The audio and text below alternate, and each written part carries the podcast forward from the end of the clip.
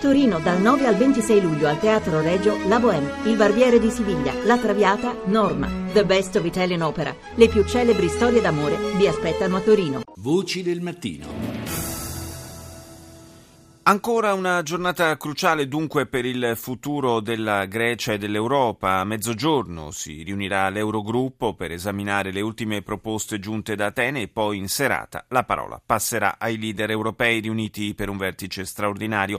Ieri il ministro delle finanze tedesco ha ribadito la propria richiesta alle autorità elleniche. Wo in Europa Reformen nicht nur beschlossen, sondern auch umgesetzt worden sind, hat unsere Stabilisierungspolitik. La nostra politica di di stabilizzazione in questi anni ha funzionato nei paesi europei nei quali le riforme non sono state soltanto concordate ma anche sviluppate, ha detto Wolfgang Schäuble.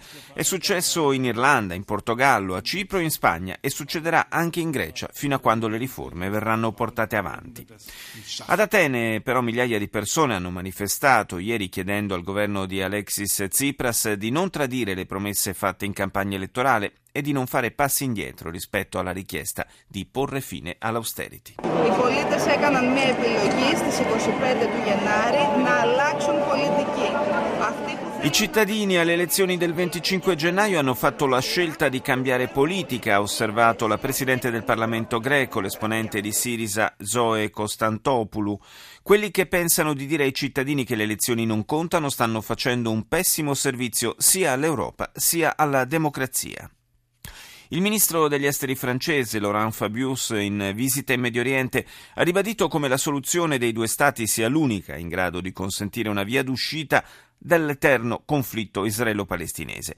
Ma i rapporti si confermano complessi anche all'interno dello stesso campo palestinese. Ne parliamo con Matteo Pizzigallo, docente di storia delle relazioni internazionali all'Università Federico II di Napoli. Buongiorno professore. Buongiorno a lei e ai nostri ascoltatori.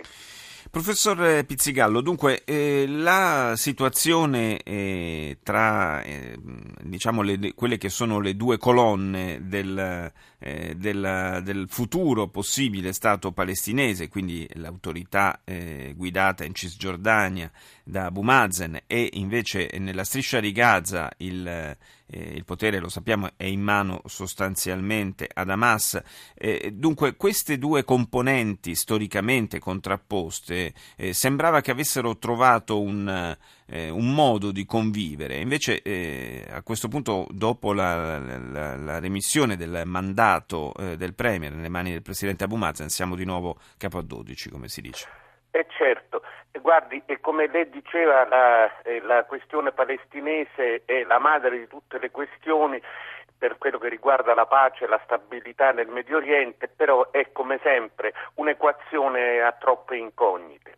Il rapporto tra, appunto, tra Hamas e Al-Fatah è, risale alla, alla questione di sette anni fa, quando nel giugno del 2007 Hamas espelleva i funzionari e i miliziani di Al-Fatah dalla striscia di Gaza.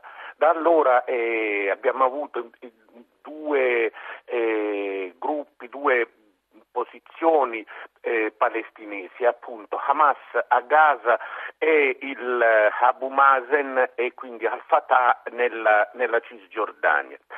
E queste, dopo tante difficoltà, contrasti ed altro, soprattutto dopo le ripetute le, le, tre guerre di Gaza fatte dagli israeliani, no? quindi dalla, dall'operazione Piombo Fuso di dicembre 2008 fino all'ultima l'anno scorso e quella ultima, quella per la distruzione dei, dei tunnel sì. per, e appunto il, si era cercato finalmente si, e, e, di mettere due parti d'accordo con la mediazione del Qatar e nell'aprile dello scorso anno proprio a casa di Ismail Haniyeh a Gaza si era, riuscito, si era riusciti a mettere le due parti d'accordo ed era stato fatto questo che si, chiama il, si chiamava, lo dobbiamo dire adesso perché dopo le forzate di missione, si era stato fatto un governo di consenso. Sì che era una, un governo eh, in cui entravano eh, tutte e due le componenti ed era guidata appunto da